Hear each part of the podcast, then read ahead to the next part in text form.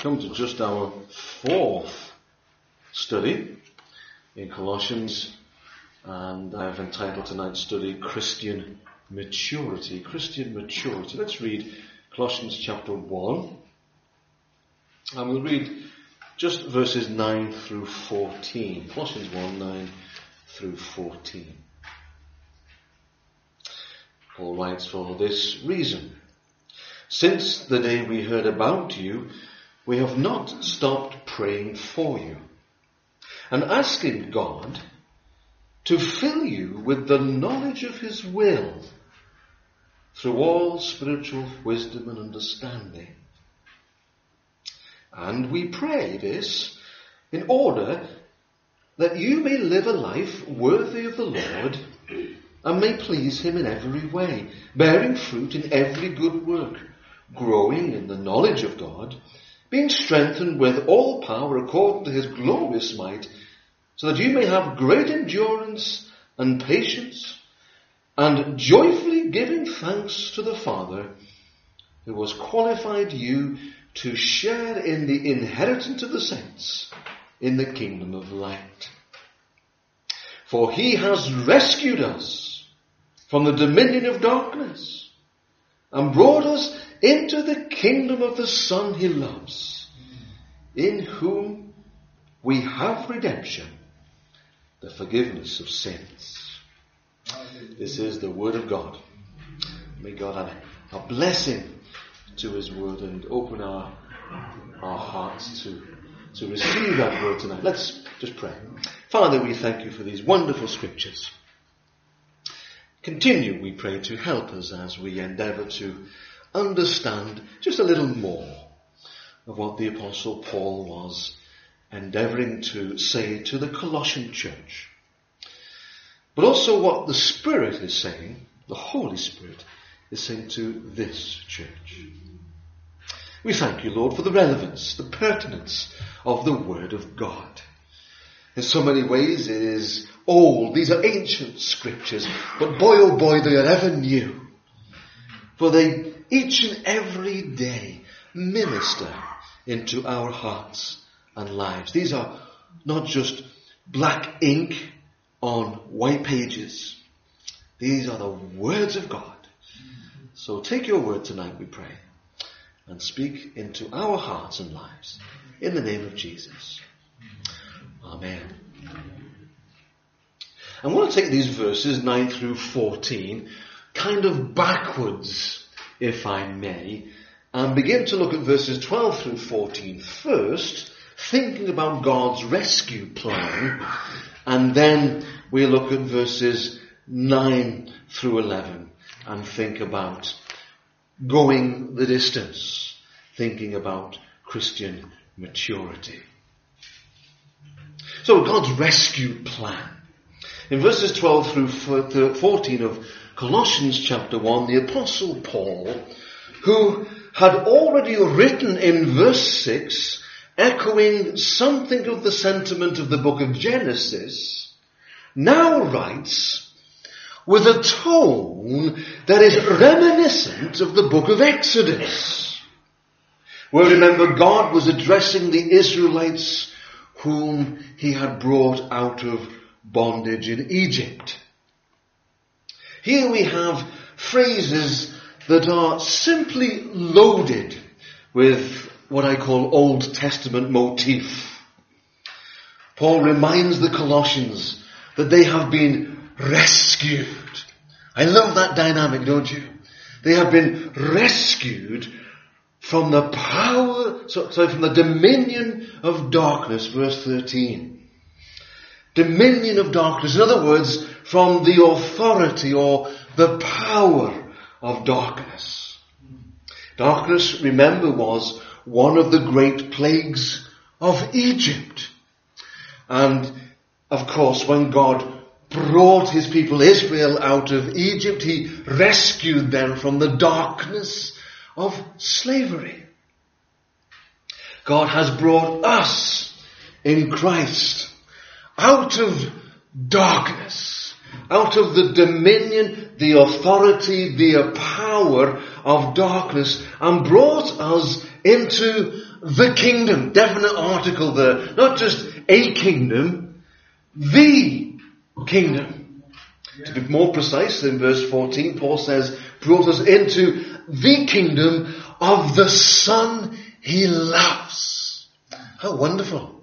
What a rescue that has been for the Colossian Christians. What a rescue it has been for us to be brought into the kingdom of the Lord Jesus Christ.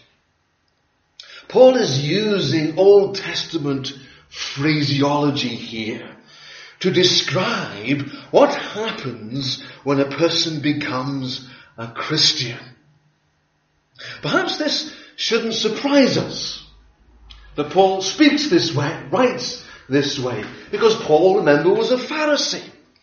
He was a teacher of the law, and subsequently, therefore, he was steeped in the Old Testament scriptures. And so as he endeavored to, to explain the wonders of the Christian conversion to faith, he was using terminology, phraseology that he was familiar with.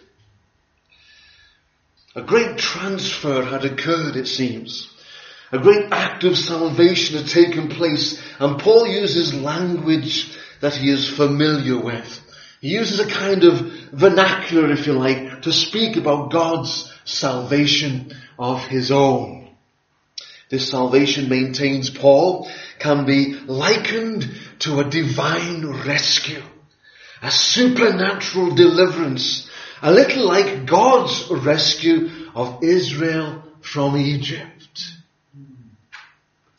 When it comes to communicating the gospel, the good news of the kingdom of God, we often hypothesize, do we not, over language and methods, over translations and interpretations.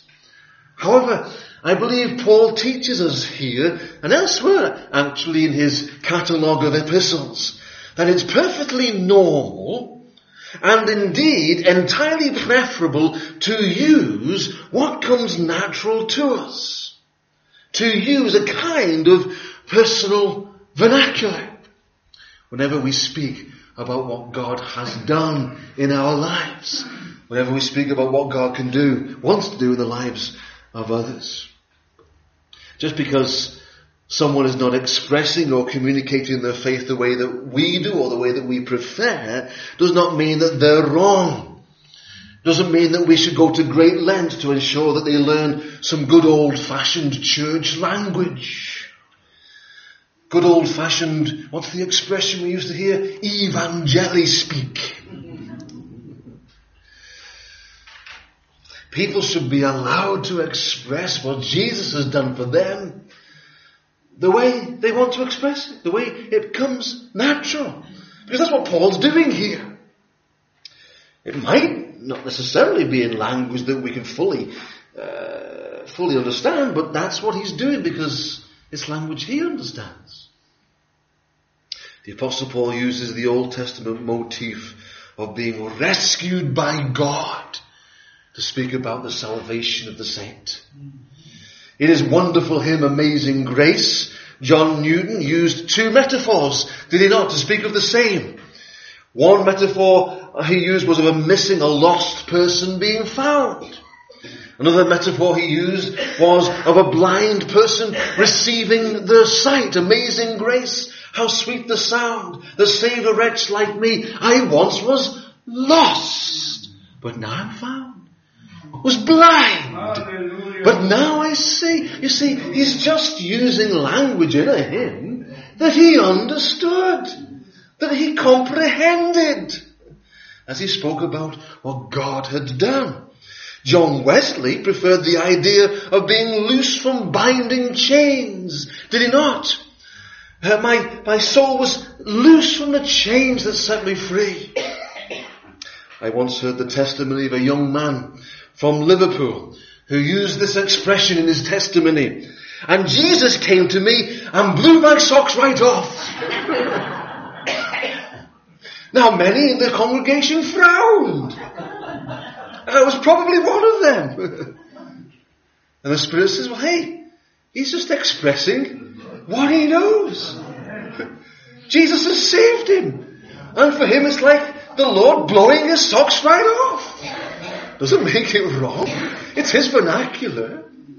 So that's what Paul is doing in these amazing verses. He's using familiar language.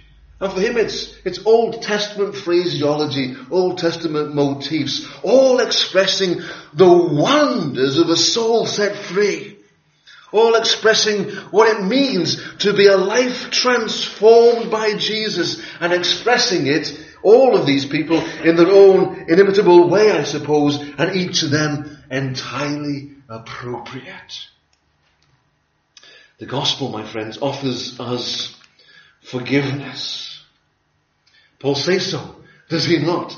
At the end of verse uh, 14 there, he speaks about redemption, the forgiveness.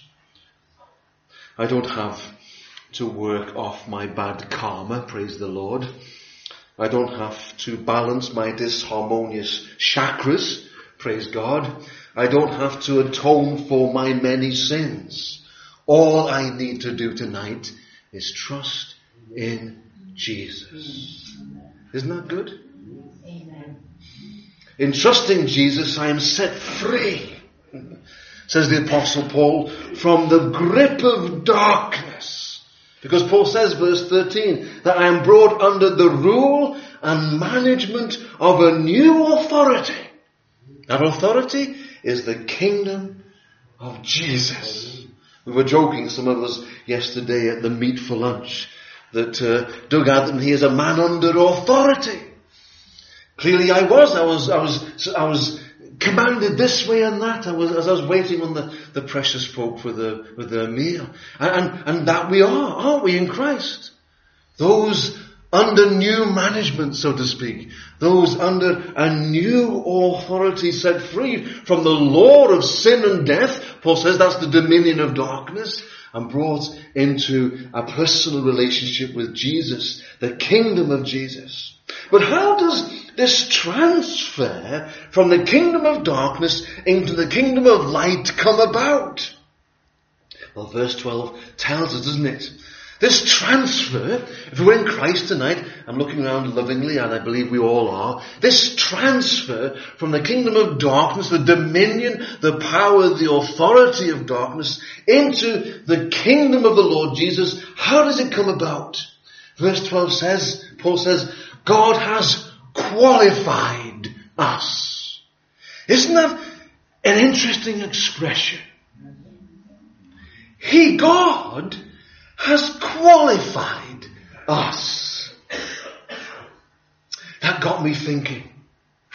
Back in the 1990s, I was one of the guinea pigs on a new degree course being established at the University College of Chester in conjunction with Liverpool University.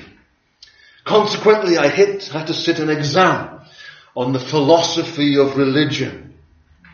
An exam that nobody had sat before. I sat there for three hours, most of the time praying. I had prepared for the examination, I thought, but it seemed that the exam paper bore little or no resemblance to what I had read. I came out, my head was whizzing, I was sure that I'd failed. I was encouraged, however, when I spoke with my fellow students, fellow pupils, because they were all saying the same. We all expected to fail. It turned out that that exam had been set at a standard that only a professor of philosophy at Oxford or Cambridge could actually have coped with. So the examiners got together and they must have decided that my name on the paper alone was worth 30%. and amazingly, amazingly, they qualified the lot of us. We all passed. It was a miracle. Sheer grace. It bore no relationship to my performance, my deserts at all. But I passed. Likewise, listen, God qualifies us by His grace. He qualifies us by His grace. To put it another way, Christ has taken the exam paper for you and for me. It may not have been the philosophy of religion, please God it wasn't, but Christ took the exam paper for you and for me. But he takes the exam paper, this is amazing, isn't it? But he inserts our name at the top of the exam paper. He qualifies us. Isn't that amazing? You see, if we take the exam paper for, for the kingdom of light, we'll fail. But Jesus has took the exam paper. He sat at that desk for us, so to speak, metaphorically speaking. He's took the exam paper and he's written Doug Atherton at the top of the exam paper. And thus he qualifies me. Isn't that amazing? He qualifies me for his kingdom. Paul makes it clear that if I am not a Christian, then according to the scriptures, I am under the power and sway of darkness. That's quite sobering, isn't it? Those outside these doors tonight who, unlike you and I, are not in Christ, not in Christ's kingdom because we're qualified by what Christ has done. They are under the power and sway of spiritual darkness. People in the grip of darkness sometimes illustrate that bondage by incredibly cruel lifestyles or outlandish sins of the flesh. Primarily, however, the grip of darkness is in itself a heart of rebellion a heart that thinks to itself, I don't need Christ. I can do it my way. I can be independent of God.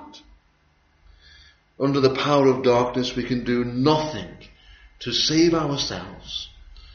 But thank God tonight, the gospel, my friends, is not a pull yourself up by your own bootlaces kind of message. The gospel tonight is good news because Jesus has qualified us. He's not looking to us and saying, Atherton, where are your qualifications? Where is your certification? Where is your authority to come into my kingdom? He says, Douglas, he says, listen, I've sat the examination for you. You're qualified. All because I put my faith and trust in Jesus. Outside of Christ, our danger is so great, our plight is so terrible, it is only Almighty God who can mount this rescue mission and in Jesus' Son qualify us. But that, dear friends, is exactly what God has done. For God so loved the world that he gave his only begotten Son, that whosoever believeth in Jesus will not perish, but have everlasting life that rescue mission effected through the cross brings us redemption. Verse 14, Paul speaks about redemption, the forgiveness of sins. I love that word redemption, don't you? I mean, arguably it's not a word used in everyday life today, is it? You don't go through the streets and hear people speak about being redeemed but it is one of the Apostle Paul's favourite words, it seems to me. Redemption is a word that he uses often in the epistles. It is to say that we are redeemed, we are bought back out of slavery. We are thus set free. And so Paul maintains we are forgiven, redeemed, bought back. With a price, of course, you, when you purchase something, it costs. What did it cost Jesus to buy us back from darkness? Thirty pieces of silver?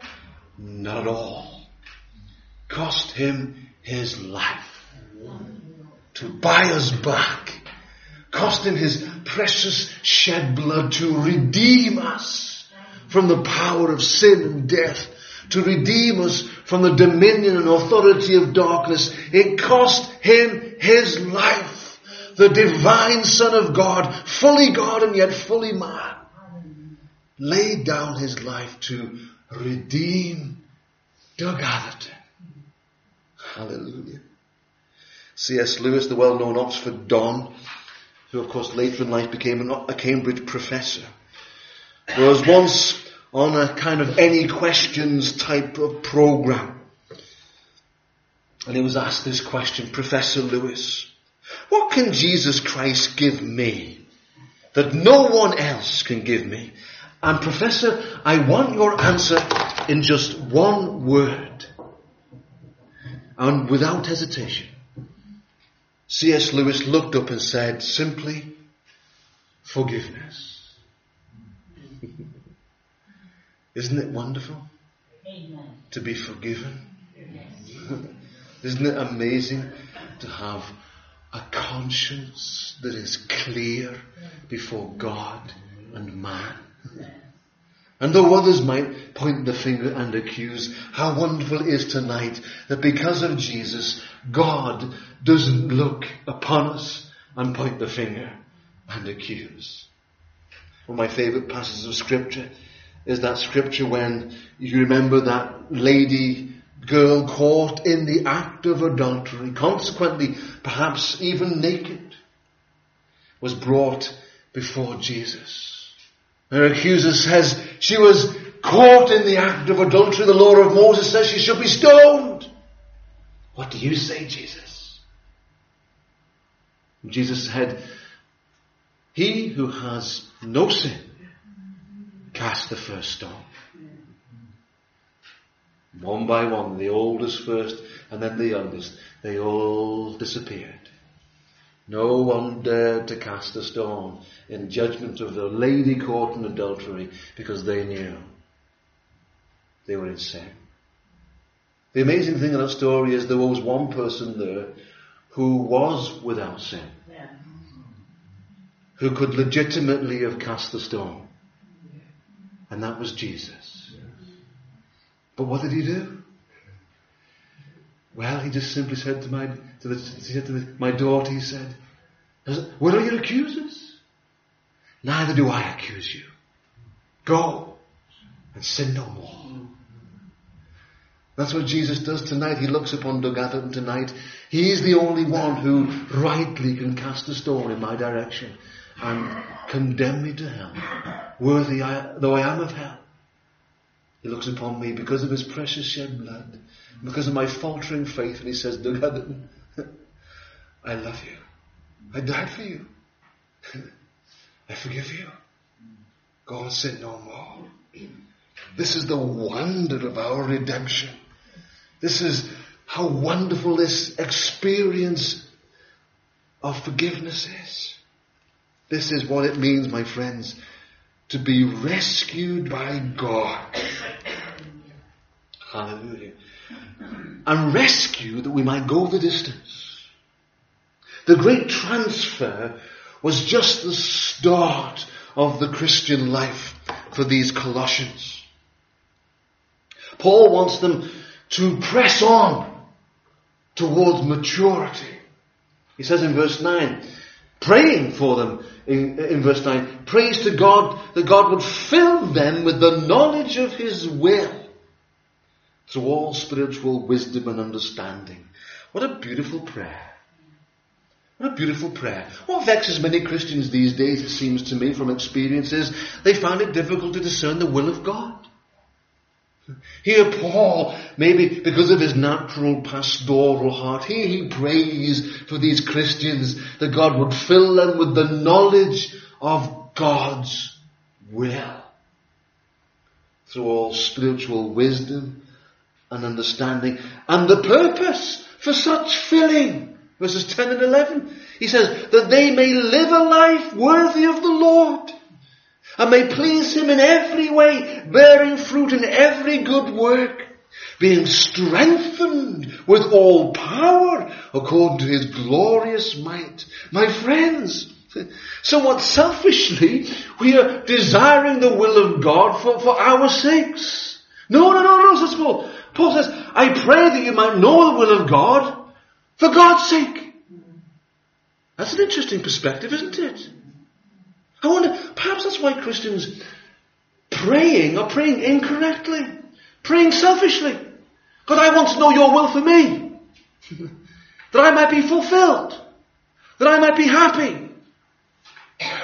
But Paul says, no, no. I pray that you will know the knowledge of God's will, that you therefore might live a life worthy of the Lord. Wow, that puts a spin in it, doesn't it? We pray for the will of God, not for our sake, not for our fulfillment, not for our happiness, but for God's glory. We're reminded it's all about Him. It's not about me. It's all about Jesus.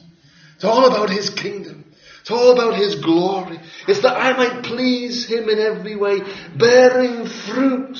I love that. Bearing fruit in every good work, strengthening all power according to His glorious might. Brethren, as we grow in the grace of God the Father, as we mature in the faith of Christ the Son by the indwelling Holy Spirit, are we to be happy, peaceful, contented? Well, not in the first instance.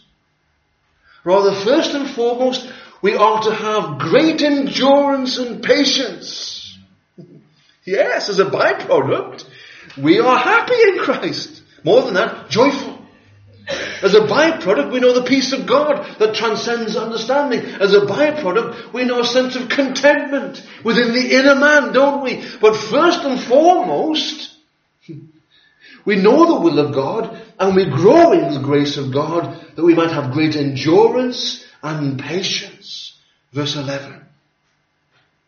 Are we then stoical? Are we then light, light, uh, light, light-lipped and determined and miserable? No, hardly. In a, note the addition there, joyfully, in verse 11, joyfully.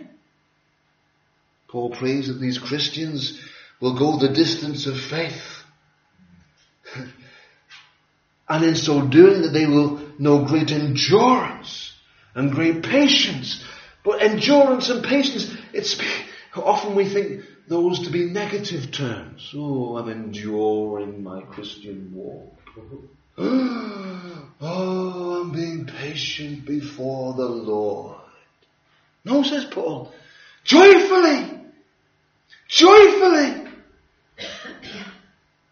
we all know, dear Christian brethren, don't we, who, for whatever reason, make it difficult for us to believe in a God of love. Because when you talk about the, the walk with the Lord, oh, the Lord is worthy. And this long pilgrimage I'm enduring with patience and sorrow.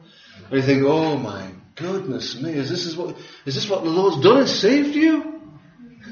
Yes, endurance and, and patience, but joyfully, joyfully. That's the heart of spiritual maturity.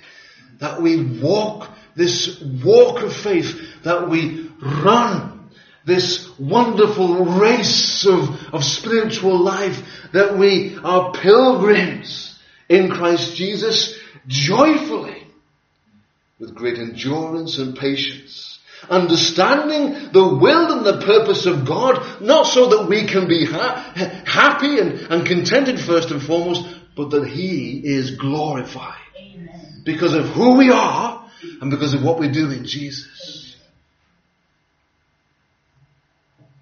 Paul prays, they will be filled with the knowledge of God's will. And so filled will endure with patience and with joy in the heart. This, for me, from the Apostle Paul's perspective, is going the distance, is spiritual maturity.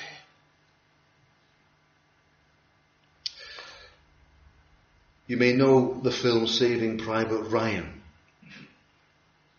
Quite a shocking film.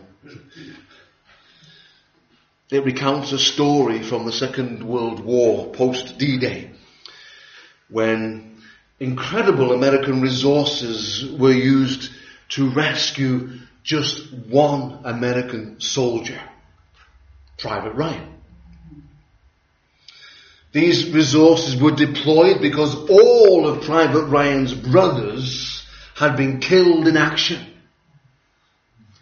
And the commander back home in the States wanted to at least send one son home to a grieving mother. Many men lost their lives to save this one man, Private Ryan. And in a moving scene towards the end of the film, the dying captain of the rescue platoon, played by Tom Hanks, remember, says to Ryan, I quote, earn this. Earn what has been done for you. In the final scene of the film, we see Private Ryan as an old man. He's visiting the graves of some of those who had given their lives for him. As he visits those graves, he asks himself this pointed question. Was I good enough? Was I good enough for all that has been done for me? Hmm. My dear friends, payday one day we will give an account. Sobering, but we will. We'll give an account to our Lord for the deeds done in the body. What we had done will be tried as by fire. My prayer is that whilst we will never be good enough to save ourselves because we can only be saved by God's grace through faith in Christ, my prayer is that out of a heart of sheer thanksgiving and gratitude, we will have, if you like, endeavored to repay the wonders of Calvary by yielding our all. So payday one day we will put hand on heart and say, Jesus, I hope I was good enough. I hope I, I, I walked the walk of faith well enough. I hope I, I ran the race of life in that determined spirit of endurance and patience in such a way that it brought you glory. Payday one day, I, like the apostle Paul, as he anticipated that leaving the scene of time in the last letter that he ever wrote, the second letter to young Timothy, anticipating his promotion to glory, what did Paul say? It's amazing, isn't it? This is his testimony. I have fought the good fight. I have run the race. I have kept the faith. Big-headed, you think? Was he being big-headed? I don't think so. He was a man of complete humility. A man who was yielded to God throughout his Christian life. But a man who, out of great gratitude, had sought to run the Christian race abandoned the purposes of God. And here, anticipating on his deathbed, so to speak, giving his account, I have fought the good fight. I have run the race. I have kept the faith. Now there is in store for me the crown of glory. Oh God, my prayer for me, as it is, I'm sure, your prayer for you, is that we, reflecting on our deathbeds, given the opportunity to reflect, as we standing before the throne of God giving account, we will, out of sheer gratitude, be able to say, I did what I could, when I could, with all that I was, for God's glory. The hymn writer put it, love so amazing, so divine, demands my soul, my life, my all. How much, how much does, does, does Jesus deserve of me? My soul, my life, my all. Why? Because He's rescued me. Hallelujah. He's rescued me from the dominion, the power, the authority of darkness. And in so doing, He has redeemed me from the pit, from slavery to Satan, and forgiven me that I might walk in newness of life. Love so amazing, so divine, demands my soul, my life, my all. My friends, that is what is entailed in pleasing Him. Paul writes here, verse 10, that in every way, in every good work, notice he uses the, that double barreled expression, that in every way, in every good work, we will glorify God. Father, we thank you for these searching scriptures, wonderful scriptures. Oh Lord, I want to thank you tonight that you have redeemed me. I want to thank you tonight that you have, as it were, paid the price for me. You have qualified me.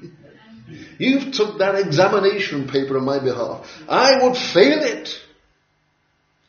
But Jesus, hallelujah, you put your name on the top of the paper you completed on Doug Adams' behalf. And I am qualified for the kingdom of light. Hallelujah. Hallelujah. Oh, what a salvation this is. And so, Father, once again, given the opportunity, I'm grateful for it. Here I am, Lord, wholly available as for me. I will serve the Lord.